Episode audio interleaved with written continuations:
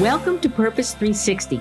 I'm Carol Cone. And I'm Chris Noble. And we're on a journey to explore the brightest and most innovative minds and initiatives in social purpose. Today, companies and brands must stand for something meaningful. They have to have a social purpose and bring that purpose forward to their employees, their customers, and their community. Each episode, we're talking to leaders at Fortune 100 companies, global brands, social enterprise startups, NGOs, and everything in between. We'll be taking a deep dive to learn how they are integrating purpose into their organizations to benefit both business and society for enduring impact.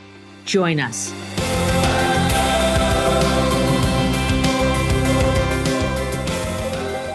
Today, we have a special treat for you. Martin Whittaker, CEO of Just Capital, just returned from Davos a week ago, and we really wanted to continue our conversation with him about how Just Capital is advancing the stakeholder based capitalism movement through their definitive data and rankings to help companies benchmark and improve performance, as well as making the business and investment case to incentivize change. I love in Just Capital's 2019 recap, which I suggest anybody should look at, and we'll put it in our show notes, that you said this absolutely very well stated um, point. 2020 will be the year business and markets move from rhetoric to reality, from aspiration to action. Show me will be the operative phase. So I know that Martin, you went to Davos for the first time and you were busy. You had over three formal events. You're a first timer at Davos. It's their 50th anniversary year. The theme was a cohesive and sustainable world. So, what was your first impression about being in that beautiful location with such substantive issues? So it's it's uh, thank you, Carol, and thank you thank you for having me on the on the podcast. The the event at Davos to me was like many other sort of large events. Now I didn't get the sense that I was having sort of such a, a unique experience in, in an elite, high powered environment. I felt like it was it was a big convening of lots of people from the corporate, and financial, and the, and the policy worlds coming together to talk about big global issues. Obviously, it's not my first time at a big event or a big conference, so it had many of the hallmarks that any anyone listening to this who's been to large events would would recognize. I think what made it special was you're in this place where it's really hard to get to. Security are everywhere. It's sort of you're aware of the presence of world leaders, but you know, you, if you're normal like me, you really don't get to hang out with them. Um, so it's almost as much, you know, the rumors about what was happening at Davos were just as rife in Davos as they were, you know, as they are when you're when you're not in Davos. So, um, so there's a lot happening. You know, the bulk of the folks there, I felt like be, because you're in this this environment for which is pretty self-contained for a few days, people tend to open up. You tend to have really easy access to folks and things come together because people want them to come together. So there's a mindset about getting things done. I mm. felt it was very, it was a really sort of breath of fresh air in terms of a desire to really try and do something substantial and serious and not just talk. So that was the biggest, you know, I've been to many, many events where I've come away thinking, not sure that was worth the trip or or that was a great, you know, conversation, but what actually happens when you get back to work. I felt like this was more substantive than that. So that that that was good. Talk about your your events. And so you had a formal event with WEF, and certainly um, as a world leader in evolving in capitalism, I mean you are a leader. And so um, can you you know how was the event? I know that Paul Tudor Jones was speaking at that event. How how was um, your premise um, accepted? Yeah, so it was it was very good uh, because what we were talking about was one really one of the core themes of the entire event, and and something that Klaus Schwab, you know, is central to his vision of a stakeholder uh, economy. So, um, so you know, the work we've been doing over the last six years at Just Capital sort of was was front and center um, not just on the agenda, but really in the DNA of what WEF mm. is trying to accomplish. So Paul uh, did uh, a formal event on the main stage at the Congress Center with the global president and CEO of EY, Carmine Di Um, that was moderated by Sarah Williamson from um, uh, FCLT and uh, focusing capital on the long term. And then, um, then we had a breakfast uh, moderated uh, by the FT, Andrew Edgecliffe Johnson, uh, with Carmine and Paul. That was at one of the hotels. You know, extremely well attended breakfast, and you know where where we really had this this conversation about what are we seeing, what is EY seeing. Now, of course, EY is one of the big four that had embraced WEF's metric system, or the simplified um, standard for trying to measure corporate stakeholder performance, which was launched during that week. So, so we had a good inside look at what that was. We talked about uh, at a high level why it's important and what Just Capital is doing to measure companies on that. We looked at it from the investor standpoint. Um, we also had an event with Forbes my colleague Alison Omens spoke at that with Paul, the CEO of Verizon, and Randall Lane from Forbes. And they're, they're, they're your partner for the Just 100. Yeah, exactly. So Forbes and Just launched the Just 100 every year together. That gave us uh, a, a, strong formal program. That uh, around that, I know Paul attended three or four dinners and other events including the New York Times dinner, which was um, one of the highlights, I think, of the whole week uh, with Andrew Ross Sorkin and uh, Dan Schulman from PayPal. I attended another PayPal dinner, a dinner with Axios. So a lot of these small sided, and by small sided, I mean sort of 15 to 25 people um, events as well, where, you know, major themes were discussed. So great the conversations there, big venues, smaller venues, probably also some um, you know meeting somebody on the street or a hotel lobby. But how do you move from aspiration to action? Well, I think the the the the message that we were sort of hammering home, which I think spoke to that, was first of all we need to agree on how are uh, you know how are we actually going to measure a stakeholder economy? What what does it even mean? And of course, that's what we've been doing. So we were right. one of the few organizations to be able to bring concrete data to the table, to be able to say we are measuring companies on the public and what they feel. So we were able to connect this this aspiration of stakeholder mm-hmm. uh, behavior right down to you know Main Street America and what what yeah. ordinary folks sort of think of that. You know, what do they think that means? And that was very refreshing. There, there are very few, I think, organizations bringing forth this sort of bottom up approach of yeah. of of you know um, trying to harness you know the general public's support for this. So we weren't sort of quibbling in the clouds around metrics and which standards and who had the better uh, framework. This was sort of like, no, no, no, th- this is what the public want.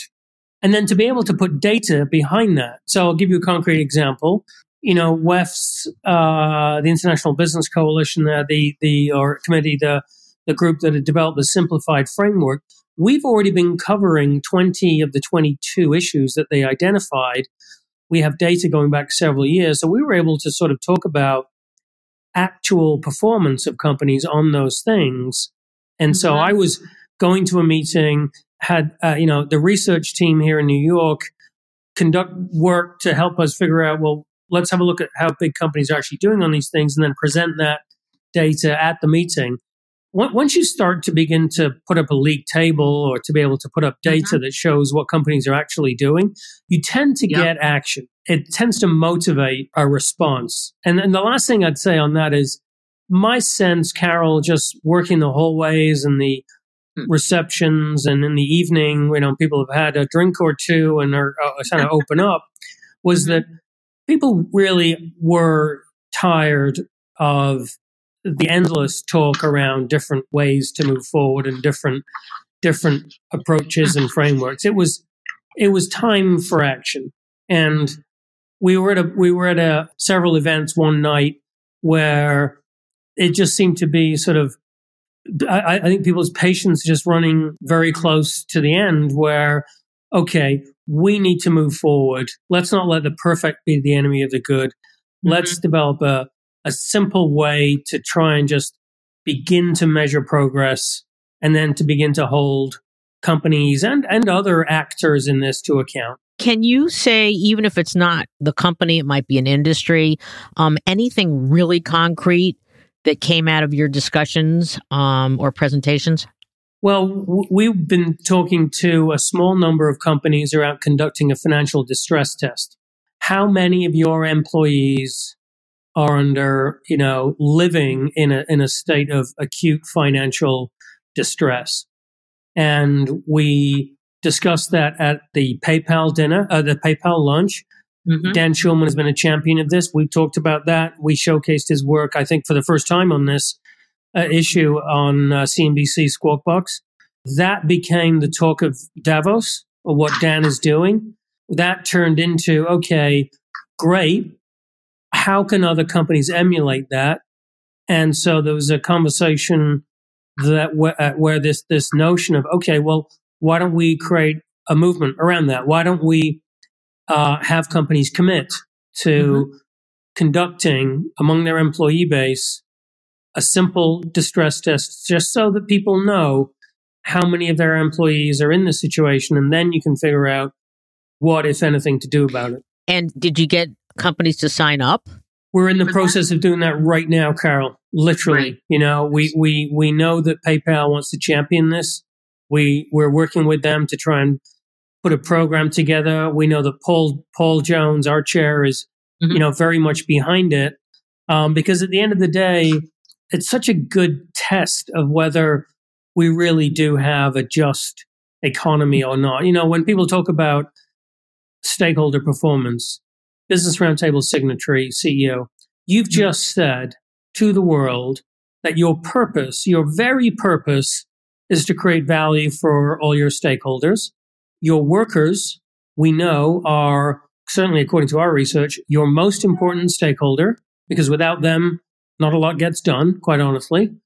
If you have employees and you're, you're a, you're a Fortune 500 company and you have employees that are still relying on government support and food stamps to make right. ends meet, you know, mm-hmm. shame on you. And so, so I think that sort of stands out as being a, a very simple, just a test case of right of of how this all comes together in in in glorious sort of technicolor, right? Like if that's just not fair, that cannot be a situation where you know we feel proud about the economy that we've built if that's the norm. So so just dealing with that one issue. So that's that's I, I give you that as a concrete example of something that you know, practical thing companies can do, leaders can can do those things, and there are real human beneficiaries on the other side. Did you go to Davos with that idea already percolating? We went. Yeah, we did. We went to Davos with with the with the the message that a we want to bring the voice of the public to Davos because that's okay. who we represent. Mm-hmm. We knew that this was a really important issue. We know from our own research that there are many, many workers at Russell 1000 companies that, um, you know, are suffering. And we, we felt like this is where the rubber hits the road. So yeah, we, we have that as a program idea. We went there to sort of figure out, quite honestly, you know, does this, does this have legs? You know, are we, mm-hmm. are we sort of like, um, you know, just drinking our own Kool Aid here, or is right, this something right. that is is real. No, I, I got the sense that absolutely every time I talked about that, I mentioned that at dinners. We talked about mm-hmm. this and in the you know in the in the hallways, and people just loved that idea. So so I think we can turn that into something real, but it's something that crystallized, I think, as a as a real thing uh, at Davos for us. How many companies do you feel you need to have commit to that so that you can then say, okay, we're ready to launch? You know, it's a great question. I I I hesitate to put a number because it looks like we don't hit that number, then we fail. But are we talking ten? Are we talking hundred? Somewhere in between? No, I think we're talking ten, not hundred. The the whole thing about just is change at scale. That's why we focus on big corporations. So okay. we want companies, you know, that it might be uncomfortable for them because mm-hmm. they may have larger numbers of employees that fall into that category, or, or or the path forward on what to do might not be clear. But but we we we, we live in a time where courage is needed, and people have to have the courage of their convictions. And so, unfortunately, asking these uncomfortable, you know, questions uh, mm-hmm. is what is needed. So I, I think if we got the right ten or mm-hmm. 12 right. or eight companies and the right CEOs willing to say, you know what, we're going to do this, uh, it, it could really turn into a movement where you get 100 very quickly. Did you um, hear of any other real action oriented ideas that were being either floated or signed on to at Davos, might, you know, beyond yours? Oh, th- there were so many. I mean, I, I, the climate was another area of, of major activity. Um, Greta was there. It was a major topic of debate. There wasn't one CEO who sort of seemed willing to do anything other than everything that was needed to save the climate. So it's sort of like, you know, it, it felt like there was a lot of heady talk about addressing that issue and lots of commitments. I, again, I, we saw a lot of individual companies using Davos to make announcements about things that they were doing. You know, lots on that theme. There, uh, you know, gender issues and gender equity issues very important um, throughout as well. You know, um, it's Davos is not the most representative stage right. uh, yeah. in terms of um, you know women participation, minority participation in the formal or the informal stages. So that that's something that I know WEF wants to be better at. But I think there were there were honestly tons of you know, really strong, passionate ideas and and really cool stuff. But I felt like Just was at the vanguard. I felt like mm. we were there with a lot of humility because eh, you know I would travel with a couple of colleagues as well as Paul, and we we were we wanted to listen as much as speak, mm-hmm. and we really wanted to sort of get a sense of well we are we too far off here? Are we are we out? Is the polling result that we're getting from from the polling? Is that taking us off in a direct direction that doesn't feel doable? But none of those things felt right. I felt like we i, I came back very emboldened that we were on the right path. And actually that american that the american sort of contingent there was was not behind the curve. I, I hear this a lot and this is maybe counterintuitive that, mm. that the rest of the world is way further ahead on a lot of issues.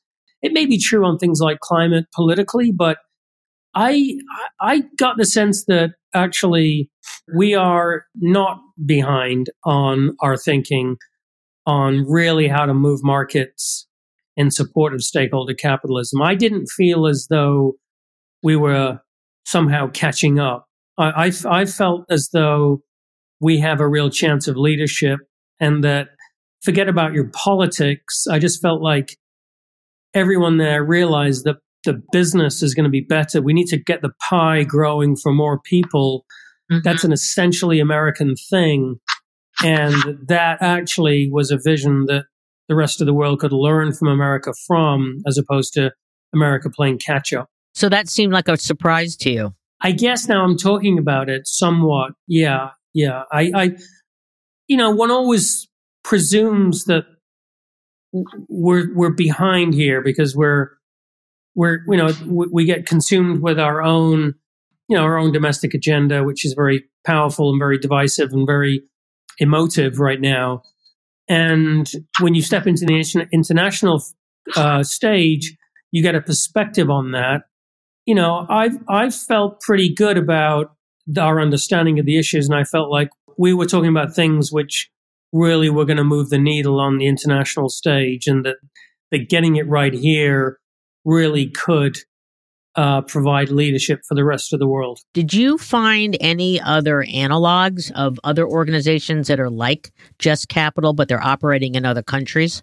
Many fo- many folks focus on individual issues that were doing phenomenal work. There was a group focused on uh, human rights and and the the impact that big companies are having on cultural sites of cultural you know, importance and relevance around the world. Um, so lots of very, very important, uh, but narrower issue specific groups working on really important things. I didn't feel as though I encountered anyone who was really trying to address core systemic problems and having the the kind of influence that that that that I hope we're having, and that we obviously we want to have a lot more of. Um, now that you've gone through Davos and uh, with a lot of momentum behind uh, stakeholder-based capitalism, what would you do? What are you going to do next year?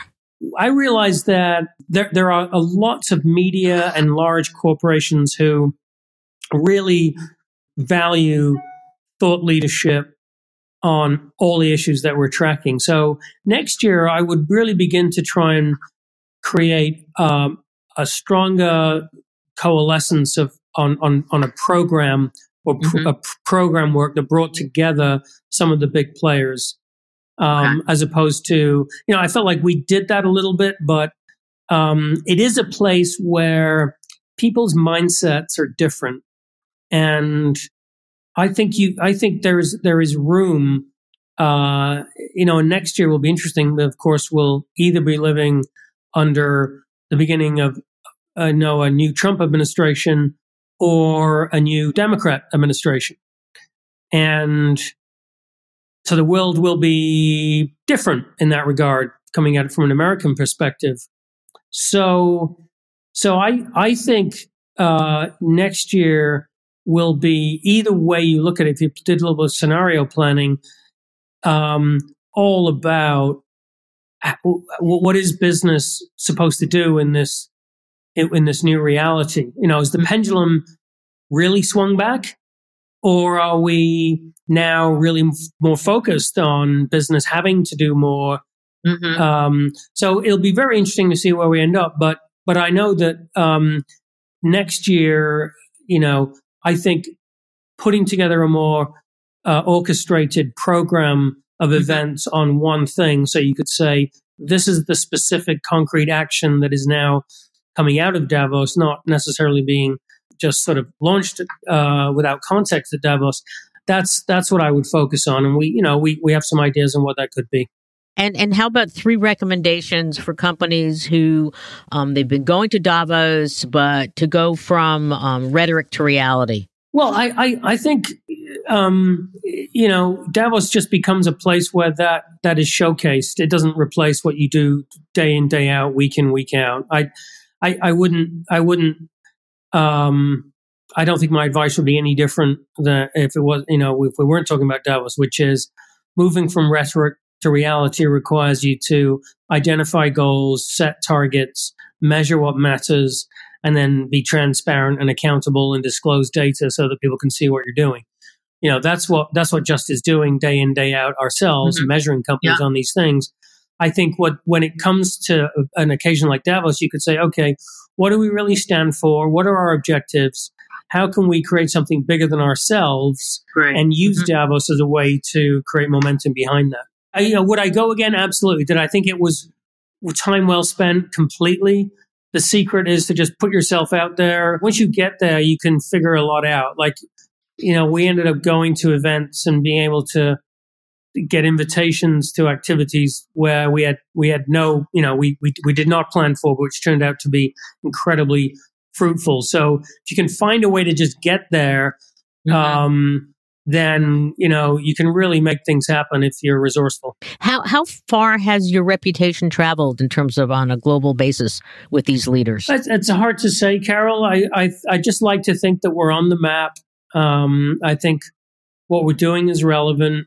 Uh, I sense a huge opportunity. I think if just can get the right you know sense of if we can get our the right partnerships together, the right resources behind the organization we have a shot. Obviously, we're not the panacea. We we need to work with others to do this, but I feel like you know the world is sort of waking up to this idea that we've got to do things a little differently, and and you know stakeholder capitalism is not like it's not some big scary thing. It's actually quite doable, and it it you know it, there's a lot in it for for everybody. So so so yeah, no, I'm I'm much I'm very optimistic coming back. Well, that that's good. And then, how does this make you feel professionally? You know, this this is just for me. Uh, I guess a validation of the mission of the organization. I feel as though the hard work that the team is doing here is really paying off, and and uh, you know, there's a you know a fulfillment, a sense of fulfillment around that. But you know, work is never done. This is a big opportunity. I feel you know, t- the time is now and we have a real responsibility to grasp it. So it, it, it's good. It, it was, it, it's, it's good to be out, you know, talking to high level folks about how to really begin to move to action. But ultimately, you know, this comes down to just grinding it day in, day out and making sure that it happens. Well, I think the movement is very, very fortunate to have you leading it through Just Capital. Obviously, there are other leaders. Um, I know, here's one last question, which is unrelated to Davos, but I've been asked this by large privately held companies. Um, your data follows public companies, and the large private ones say, when will you start following private companies? It's it's just a resource question, Carol. We, we could begin to follow private companies uh, once we once we're able to get sort of a clearer picture on how to do that um, at scale. What what I'm not a fan of is a piecemeal response. If, if we're mm-hmm. going to begin to do that, needs to be done in a way that is is scalable. Uh, and that requires resources. You know, as a CEO, it's not responsible of me to sort of take us in a direction unless I can really see that long term this is going to lead to large scale success.